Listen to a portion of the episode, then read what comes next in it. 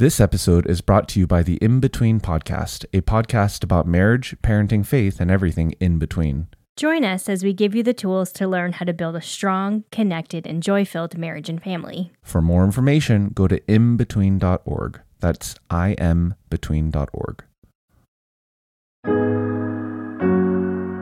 This is Troy and Joel, and you are listening to Revived Thoughts.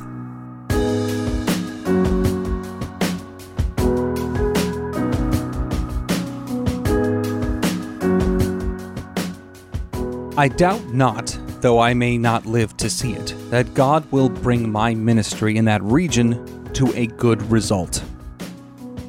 Every episode, we bring you a different voice from history and a sermon that they delivered. Today's message uh, was delivered in 1857 by David Livingstone. It was delivered at the University of Cambridge. Joel, this is an exciting one. So, to be fair, this wasn't exactly a sermon.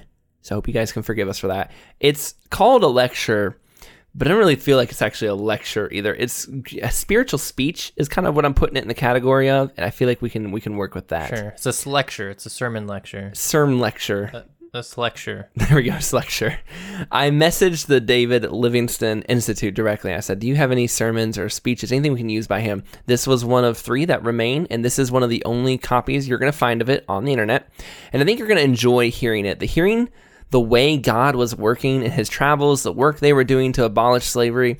Uh, one article described him. I think this is kind of a good description of who he was. Imagine Abraham Lincoln, Mother Teresa, and Neil Armstrong, and kind of roll them into one person. Um, but he was not always such a famous guy. Yeah, David Livingstone. I'm I'm excited for this one. Livingstone is a guy that uh, I'm familiar with. I feel like most people that grew up in Sunday school have heard about Livingstone. I feel like he is he's a, a classic Sunday school uh, kind of missionary story that kids were taught growing up. Livingstone was born in 1813, and when he turned 10, he was living in the United Kingdom in the middle of the Industrial Revolution. All right, so he's 10 years old, middle of the UK. The average lifespan of an industrial worker during this time in the UK is 22 years old, and Livingstone starts working in a cotton mill as a 10 year old. He lived nearby London in Scotland and would work there at the cotton mill all day, and during the evening, he would take night classes and evening classes.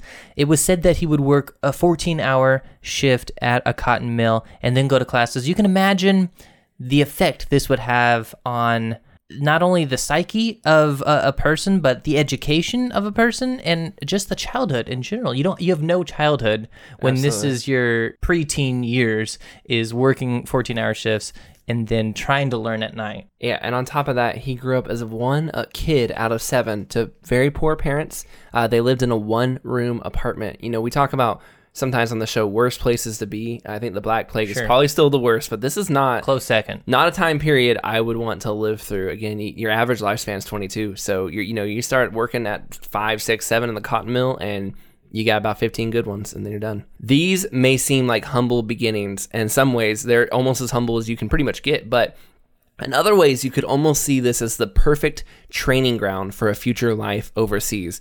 Uh, in the 1830s, American and British churches made this big push to send medical missionaries to China. They realized there were just, I think at the time, 500, 600 million people in China that didn't know God, had no access to God. We had to get people over there. Uh, this is the same period that Hudson Taylor's parents, if you remember those episodes, they start praying that God would send them a child that they could send to China. And uh, they get that child. He's born in 1832. Well, at the same time, Livingstone's alive. He feels this call. I want to go to China. I want to do it too. Uh, he took his wages after work and he would use what little meager amount of money he had to go to school to learn the skills he would need to be a missionary. He would pay to learn Greek. He would want to learn theology. He would learn medical skills. He does this, I mean, I want to say for about four or five years um, until 1838 when he gets to sign up with the London Missionary Society. In 1839, the Opium Wars erupt in China, and any chance of him going to China is pretty much over. Uh, he met a famous South African missionary named Robert Moffat. Uh, he described a place where no missionaries had ever gone. It's with villages and sunsets. It's all this unexplored territory and all these people who need to hear about God. And, you know, Dr. David Livingstone, he didn't hear this dangerous place filled with animals. He heard this exciting adventure where he could bring glory to God. And he was like, sign me up. I'm in.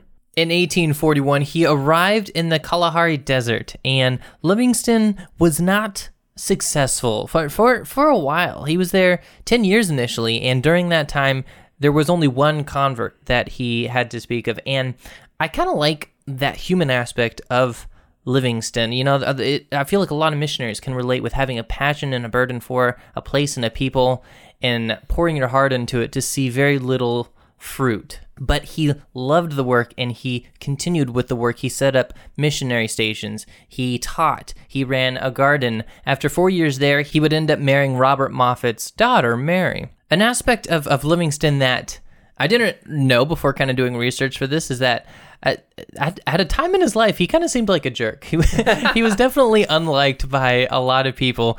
He did not get along very well with other Westerners. His attitude was poor. He liked to read books and to be alone. And so when anyone kind of, he didn't work well with other people at all. He definitely kept to himself and ended up being kind of smug towards other missionaries that were trying to work alongside him. He constantly got into fights with other missionaries. And some of that maybe was justified on Livingstone's side. He, he would, you know, document yelling at other missionaries that were not treating the native people as well as he thought they deserved. But at one point, another missionary, white Afrikaners, would end up burning down his station and taking his animals because they were so tired of dealing with him and all of his complaints, like a little rivalry where they just couldn't stand each other. And the London Missionary Society got a little tired of him during this time too because he just kept going on these explorers' missions. Uh, he had a dream of what he called, quote, God's highway, or this road that could connect all the inner parts of Africa together and that missionaries and everyone could use and it could really uh, help reconnect connect this continent in his mind. Of course, the, the, these adventures into Africa did not always go well because this is after Africa after all. Uh, for example, and just one of many issues he had, uh, in 1844, he was trying to set up a mission station on one of his explorer journeys, and he gets mauled by a lion. Um, he lost his ability to really use his proper right arm for firing a gun after that, and he he would be forever at a disadvantage for the next 30 something years traveling on a continent with wild animals. He would only be able to shoot with his left hand, which was as much weaker, not you know good at aiming arm. That put him at a severe uh, handicap to that kind of continent. Uh, but his adventuring also paid off. He became the first European to find just all these different locations, visit many of these tribes, and even the first one to spot what he would name Victoria Falls. In 1852, due to medical problems, he helped his wife fam- and family kind of move back to Scotland. Um, but in 1853, he returned to Africa, determined with one of his main goals and missions was to end the slave trades that he saw.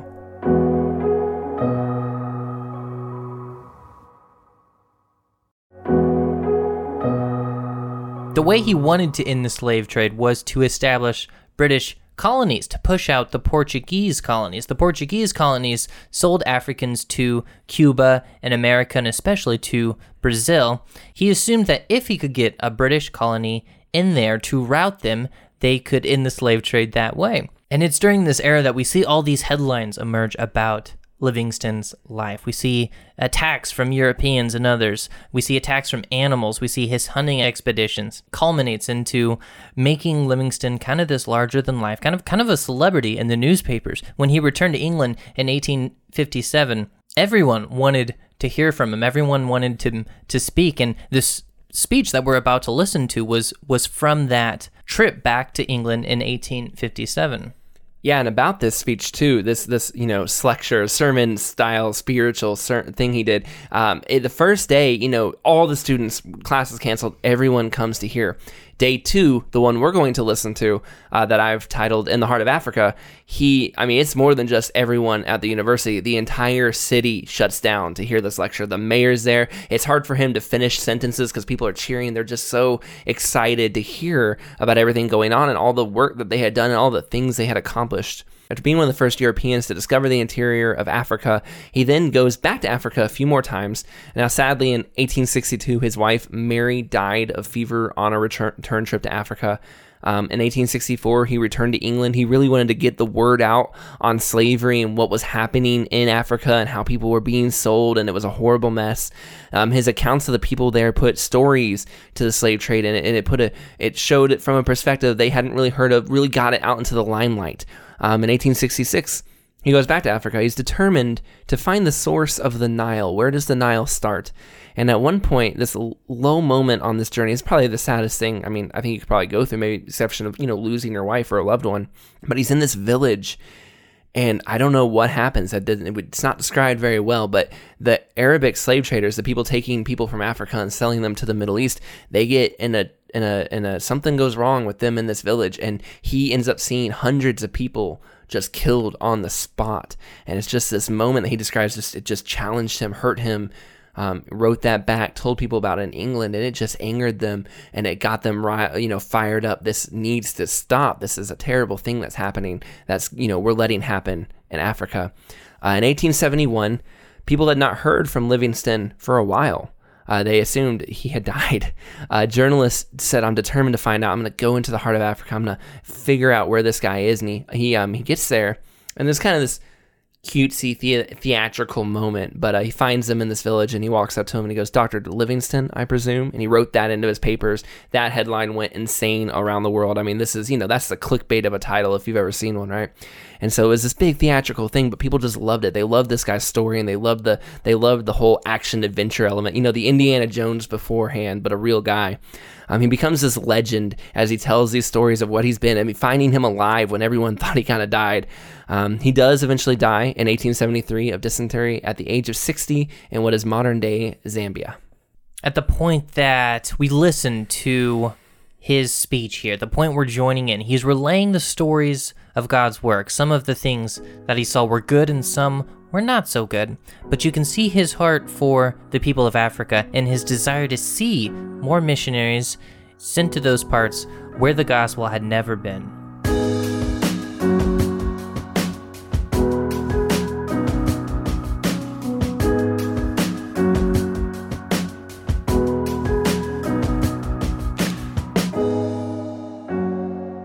In turning to the map of South Africa, I want to draw your attention to three imaginary zones in the southern part, all different in population and climate.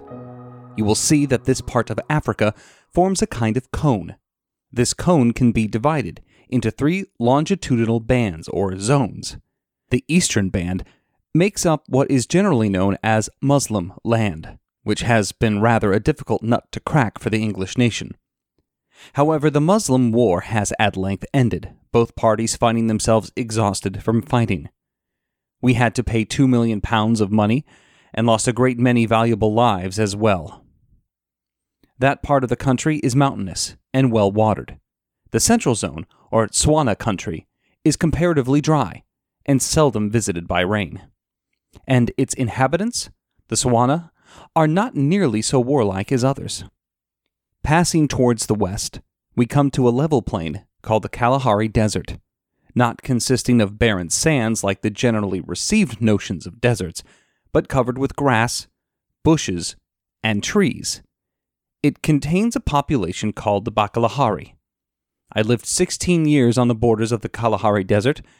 Having gone to the country in 1841, I was naturally anxious to ascertain the effect the teaching of the missionaries had produced.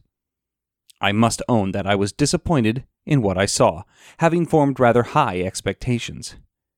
I forwarded the result of my inquiries to the London Missionary Society, who sent me out, and after a little time went to the country past that, where I found people in much worse condition than the previous ones. And when I compared those I had just come amongst with the people with whom I had recently lived, the benefit of the missionary teaching then appeared great indeed. When rescued from the degradation and superstitions of heathenism, one shows improvement in a massive degree. We should compare new converts to those who are still surrounded with all their old associations of heathenism, much like the churches first planted by the apostles, than with ourselves.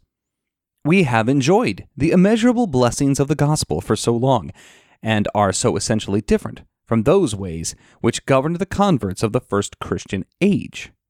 So our missionaries must labor hard and see lots of backsliding among their new converts. If these later soldiers of the cross have to mourn over the inconsistencies of their converts, it must be remembered that such was also the case with the apostles, as their writings prove toward their early converts, especially those of St. Paul, the great apostle of the Gentiles. I consider that the young missionary should devote himself as much as possible to his own field of duty and not interfere with any other man's labor, but go to the real lost, those who may not have ever heard Christ's name or received his gospel. Through the instrumentality of Mr. Moffat, the Sawana have the Bible in their own language. To show the value put on the sacred volume, in the first editions there were two sorts. One was rather cheaper than the other, and the binding less costly. The people purchased the cheap edition, thinking the binding was stronger, but when they found it was not so, they soon bought all the more costly Bibles with zeal. Mr. Moffat's labors for the first ten years of his ministry did not show any apparent success, and a large body of the tribe left the district in which he preached, and they went a hundred miles away in order to get out of the reach of his preaching, thinking to live in their own way, without any stings of conscience. But in the latter respect, they were mistaken, for the seed of the gospel had taken root in their hearts, and they were obliged to send to the missionaries for assistance, and their chiefs used to go back and forth for teaching. There was a constant relay, going to the missionaries and coming back to teach those whom they left at home. When first visited by the missionary, 100 were considered proper subjects for baptism, and the church there now has numbers upwards of 300 in just that one village. Many native missionary stations are dispersed around. It is an indisputable fact that when a man feels the value of the gospel himself in his own heart, he is anxious to impart its blessings to others. Traveling still in the south, I determined to visit a tribe called the Lequans, resolving to go to the country beyond Kuruman, and when I commenced preaching the gospel to them, I seemed as one who came with a lie, or with some political object in view. So they received me with suspicion, saying, It is too good to be true, adding, This man has some other design which we will soon see for they thought it strange that a man should leave his own tribe to preach to others. This caution was rather a good trait in their character, for it prevented them making sudden professions that turned into little real faith. Their chief is a remarkable man. He resolved at once to learn to read, and on the very first day of my visit acquired the entire alphabet.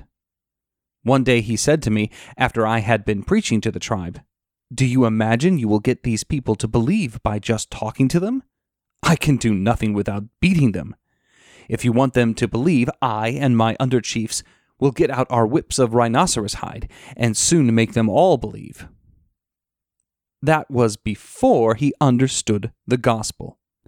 He soon afterward began to feel its influence, but as he expressed it himself, could not disentangle himself from his country's custom of having more wives than one. This was a source of constant conflict to him. Feeling the gospel at heart, he talked no longer of beating his people, but suggested frequent prayer meetings. Accordingly, when he consulted me on the subject pressing so much on his mind, and especially about baptism, for which he applied for about two years after he professed Christianity, I simply asked him if he thought he was doing right. What did he think he should do? I never preached against polygamy, but left the matter to take its course. Sechele was his name, and he went away and sent home four of his wives, giving each a new dress, and saying publicly he had no fault to find with them. That the sole reason for parting with them was conviction in the truth of the gospel. Therefore, the separation was a relief to his mind, and I was saved from much anxiety on this matter. These women and their friends became the determined enemies both of myself and Sechele. Now, in Africa, if a chief is fond of hunting, dancing, or drinking, his people are ready to follow in the same pursuits. But with Christianity, this was not the case. Sechele was both astonished and disappointed at finding the people stayed away from his meetings. And his under chiefs opposed both him and me. I and my cause were now unpopular. Unfortunately, at this time there was a four year drought, and the people believed implicitly that their chief had the power of making rain, and since none had come for so long a time, they suspected me of having thrown a charm over him that would not allow him to make the rain. He was the rainmaker of the tribe, and this fact was easily connected with my instruments and movements. If Sechele was the accredited rainmaker of the tribe, I was now the self appointed necromancer, and he had become my unconscious victim. Many of these people waited on me, begging me to allow them some rain, really thinking that I was purposely preventing the rain from descending. One old man used to come to me and say, The corn is yellow for lack of rain. The cattle lack grass.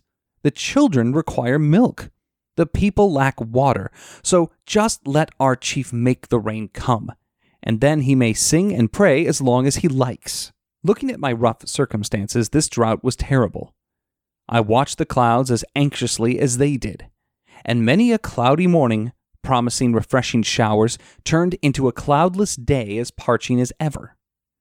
They declared that the people would starve or all leave the district, and I should have no one to preach to.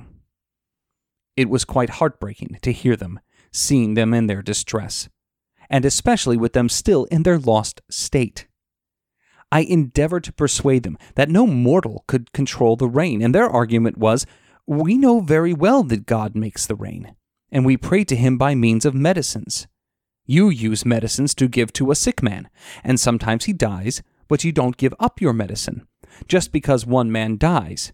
And when anyone is cured by it, you take the credit. So the only thing we can do is to offer our medicines, which by continued application may be successful. The only way to eradicate such thoughts from the minds of these people is to give them the gospel. They entertained a horror of Christianity because they imagined that everyone who becomes a Christian does not want rain. And they regarded me as the leader of the anti rain faction. Those who became converted cannot be regarded as hypocrites, for hypocrites do not generally take the cause that ensures an empty stomach.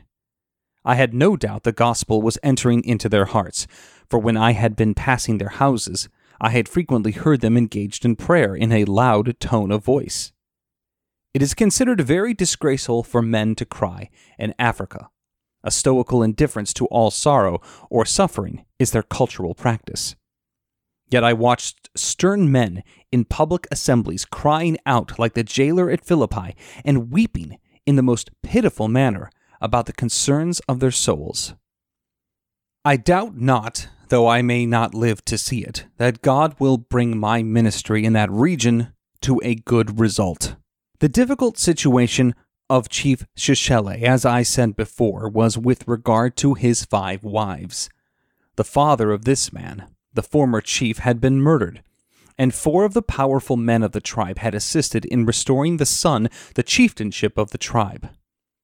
To show his gratitude for this service, he had married a daughter of each of his benefactors. Now he could not very well put them away without appearing ungrateful. I found great difficulty in this matter. The wives were my best students, and I wished to save them as well as the chief. In consequence of being sent away, these women and their friends became bitter enemies of Christianity. Furthermore, the cultural practice was to form an alliance with great men. When being introduced, he is sure to tell you that he is the remote cousin, relation, or descendant of some noted man. Or some friend or hanger on will tell you for him. Such alliances, too, have a political importance for the chief himself, since they attach powerful men to his interests and service. So here my difficulties were increased by these facts. But the most difficult opponents I had to contend against were the Dutch. The most disaffected are those who have fled from English law. They have set up a republic in order to carry out what they call the proper treatment of the blacks, which is making them render compulsory unpaid labor in return for what they call protection. These tender hearted Christians have introduced a new species of slavery. The Sawanas will not sell their people, so the Boers seize children for domestic slaves. The reason why they do this is a shrewd one. There can be no fugitive slave law in Africa. Here, if a slave runs away, it is not very likely that he will be recovered. So if a child is taken away and he does not know his tribe, and he forgets his mother tongue and possibly even his parents, so he has less desire to run away. On the occasion that the Dutch attacked Sechele, they carried away 200 children with the motives and for the purposes stated. In truth, the Boers are backward slave hunters. 200 years ago, a number of Dutch and French people, the descendants of pious families, fled from the persecutions in Holland and France and settled at and around the Cape. But their descendants fled from the British Dominion in Cape Colony on account of the emancipation by the government of their slaves. They said they did not like a government that made no difference between a black man and a white one. They therefore made raids and slavery expeditions and established themselves where they could pursue their slave holding tendencies with impunity. No fugitive slave law being in operation, hundreds of Africans fled from the Boers to Sechele, and the Dutch consequently desired to get rid of that particular chief. They attacked them while I was staying among them, and they had frequent battles with the people, killing many of them in these unequal conflicts. As an illustration as to how far exaggeration can be carried, on one occasion I lent the chief a cooking pot, which the Boers afterwards claimed I gave them a cannon. And five guns turn into 500 when they tell their stories. The Dutch call themselves Christians, but they call the Africans black property, or creatures, saying that God has given them the heathen for an inheritance. This accursed system has made them fraudulent and mean spirited. English missionaries, traders, and travelers are their abomination. They fear that they will enlighten the Africans, and especially fear that we will give them firearms. They went to the English authorities to inform them that I was protecting the Swana with a cannon, and that even some Boers were killed with guns. The reputation of this cannon kept the Boers away for seven years but when their independence was declared by the colonial government, they again made war upon the Sawana people. And having mounted horses and possessing guns, they had the advantage. But it so happened that the Sawana killed some of the Boers in one battle, and the Boers gave me all the credit for it, asserting as a reason, these people knew nothing of shooting till this Englishman came among them, and he has taught them. The Boers, however, ultimately were victorious and carried off 200 children of the Sawana into slavery while killing 60 adults. Sechele, knowing that such a proceeding was contrary to their engagements and all law, set off to go to the Queen of England to tell her of their conduct. I met him on his way to the Cape and decided to persuade him from going any further. On explaining the difficulties of the trip and attempting to dissuade him from the attempt, he put the pointed question to me Will the Queen not listen to me, supposing I should reach her? I replied, I believe she would listen, but the difficulty is to get to her. He had many conversations with me on the subject, but he was determined in his course and proceeded to Cape Town. Now it so happened that the governor of Cape Colony had just sent home a wonderful account of the peace and happiness that would prevail under his plan. Had he taken any notice of Sechele, it would have been a virtual confession that he had been lying. Because of this, the chief and I met with little encouragement from him. He had an interview with the governor, to whom he delivered a letter from me, offering to point out the whole of the children. But it was all to no purpose. It is convenient sometimes for governors to be deaf and shrug their shoulders, and to put political expediency before individual rights. He advised Sechele to go on and subscribed a 113 pounds for him. That did not go far, and soon he found himself at length a thousand miles from home and as poor as when he started. Instead of feeling angry at the failure of his mission, he began to preach to the natives around him, and many anti slavery tribes joined forces with him. Now he has many more people than he had before, and finds it hard work to be both priest and king. He opened a prayer meeting and became his own missionary among his people. He built himself a house and a school and was the means of converting his wife. The people clustered around him, and there is every reason to believe that he is a sincere Christian. What we greatly need is more missionaries to sow the seed of spiritual truth. The fields are ready for the harvest. Glorious is the prospect of the outpouring of the Holy Spirit on all the ends of the earth. Laborers are wanted in the heathen vineyard of the Lord, as the missionary has only put in the thin end of the wedge towards the advancement of the kingdom of heaven in those dark places of the earth, which are still full of habitations of cruelty, Africa especially. Where are the mission stations of North or South Central Africa? Yet there are any number of tribes left in those regions. As an encouragement to those who think of being missionaries, I need not say more to you than to call to remembrance those reformers who founded our colleges here. The missionary's work is one of the most honorable a man can desire. Think of those reformers. Who would not like to be one of them? The missionaries now are in their position. Those who now go forth as missionaries and attempt to advance the knowledge of Christ and his gospel are just like the reformers were, bringing the name of Christ to new places. Like the morning star before the dawn, they entered into the thick darkness and began the glorious work of making known the promises of Christ. And for this posterity, we'll bless their name. Indeed, to be a missionary is a great privilege and honor. The work is so great and glorious that it has this promise of Him who is the same yesterday, today, and forever. I will never leave you nor forsake you. It encourages both itself and its promoters. Finding that I could not successfully carry on the work of a missionary among the Tswana, I thought of the idea of becoming a traveler. The question came across my mind where will you go? To the north or to the south? I resolved to go to the north, to attempt to open the country to the coast. Having gotten into the country beyond the Kalahari Desert, bounded to the south by Lake Ngami. I came into quite a different country. Here there are a great many rivers which flow from the sides into the center. And at certain periods of the year, watermelons are found in abundance upon the fluid of which oxen and men have survived for days. This would help eliminate the need to carry water. Animals are also plentiful, although they took care to keep out of bowshot. I found that with my gun I could kill as many as were wanted. In my journey beyond the desert, I met with many antelopes of a kind previously unknown to naturalists, along with elephants, buffaloes, zebras, and the like. The chief of the central basin I have described is named Sekeletu. I proposed to teach him to read, but he said he was afraid it would change his heart and make him content with only one wife like Sechele.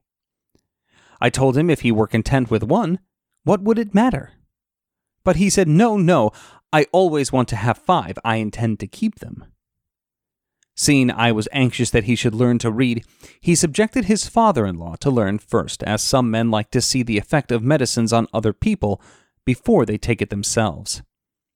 And finding that it did him no harm, Sekeletu was taught long enough to gain the ability to read. I entered the central basin in order to find a path to the sea. I might have gone west from Linyanti, but the country in that direction was infested with an insect called tsetse whose bite is fatal to most tame animals. To escape the insect plague, I resolved to go northwards and westwards to Luanda, the capital of Angola, a large city containing 12,000 inhabitants, with a cathedral and a Jesuit college. Having reached the west coast, I found I had not accomplished my object of finding a path to the sea, the way being beset with difficulties and almost impassable.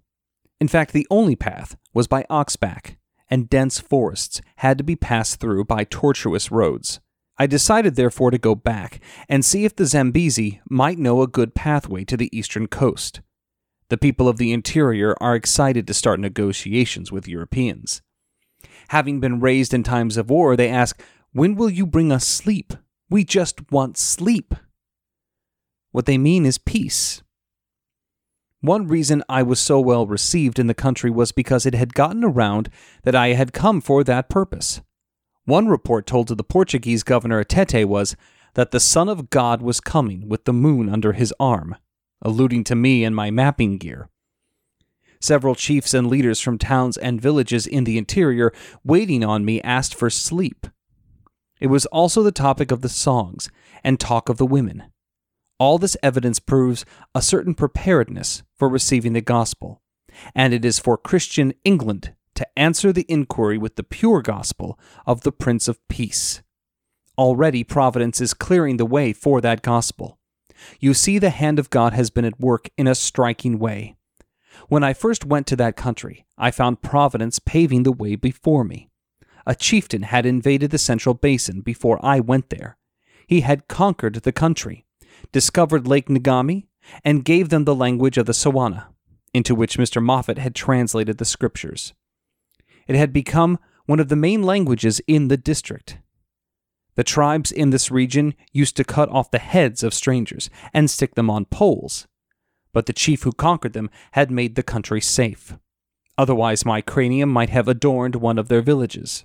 I am convinced that the Portuguese have never gone into this district because their maps give a different course to arrive at Zambezi and I give further evidence for that opinion from the quantity of ivory tusks I saw adorning the graves of chieftains, and put to other uses, thereby proving that there was no market for them. Another reason is that they sent people all the way to Mozambique for lime, when there were large marble quarries within a much shorter distance in the interior. So I believe that I am the first European who has entered that region. But now they have the Bible in their own language. It is the fashionable language, and the missionary has no difficulty in communicating with them. We see here that the hand of providence has been at work. When I was at Loanda, I was laid up with the fevers of the country, and being very weak, Captain Bedingfield, with whom I was a good friend, passionately persuaded me to go home. He even offered free passage. However, I had brought with me twenty seven men looking for this path and had no desire to leave them. So, committing certain papers and maps to the care of that officer, I bade him farewell. Soon afterward, I received intelligence that the ship had gone down off Madeira, and my papers with it. Several lives were lost, but my friend was saved.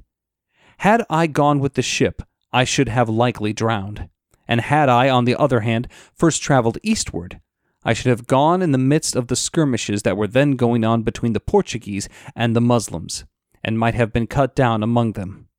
Even when I traveled in that direction, a little ways, I was sometimes in danger. But when I said I was an Englishman, I was allowed to pass. I was told that if I went to the east, the people who were for the support of the Portuguese government might kill me. I said that I loved Africans as much as any European man, I often found that I rose in the estimation of the people among whom I passed, when it was told I was an Englishman, one from that country which is engaged in putting an end to slavery. They called me the right sort of European. My object in laboring as I have in Africa is to open up the country to commerce and Christianity. This is my objective in returning there. I contend that we should not be ashamed of our religion, and had we not kept our faith so much out of sight in India, we should not be now in such dire straits in that country. Let us appear just as we are. For my own part, I intend to go out as a missionary, and hope boldly, but with civility, to state the truth of Christianity and my belief that those who do not possess it are in error. My objective in Africa is not only the elevation of man, but that the country might be so opened that man might see the need of his soul's salvation. I propose in my next expedition to visit the Zambezi and to appease the different chiefs along its banks and attempt to introduce them to cultivate cotton and to abolish the slave trade. Already they trade in ivory and gold dust and are anxious to extend their commercial operations. There is a probability of their interests being linked with ours, and thus the elevation of Africa would be the result. I believe England is alive to her duty of Christianizing the heathen. We cannot all go out as missionaries, it is true, but we may all do something towards providing a substitute. Moreover, we all may especially do that work which every missionary highly prizes. Commend the work in their prayers.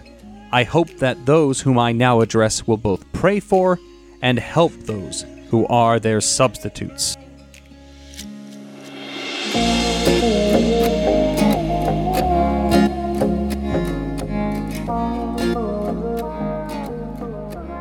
One thing that stood out to me was his life does not sound easy.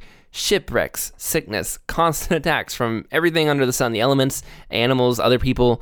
He had gone through all that and yet he just has this heart for this people and he just continues to put himself in danger and go back and he doesn't care about his personal comfort. He's just interested in exploring the world god has created and um, putting new places on the map for others to be aware of and and telling people about god. He lived a life that in a lot of ways doesn't really sound like a missionary's story, but God used them and used his legacy to inspire and encourage just so many different people and he really helped put the the the heart and souls of the people of Africa into the minds of others and made them realize like there's a whole bunch of people that need to hear the gospel.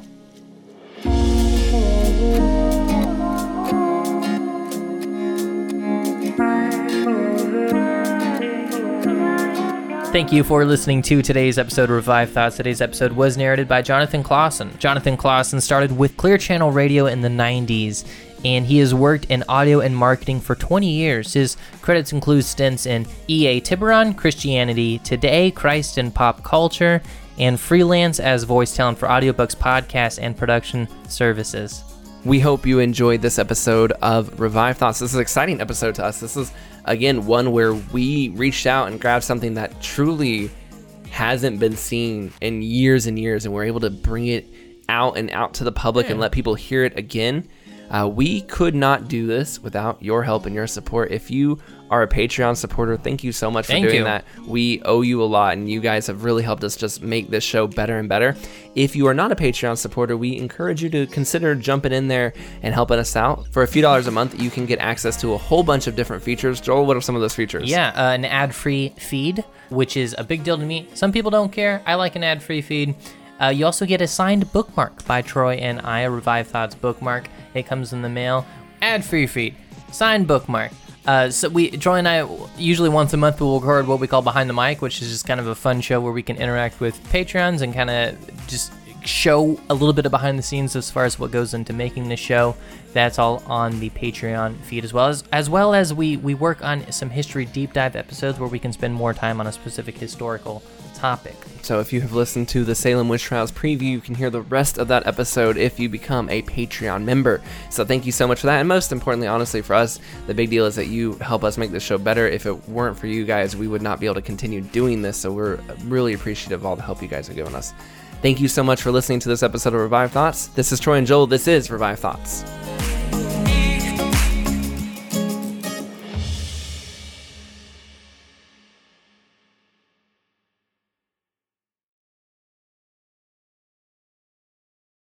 This episode is brought to you by the In Between Podcast, a podcast about marriage, parenting, faith, and everything in between.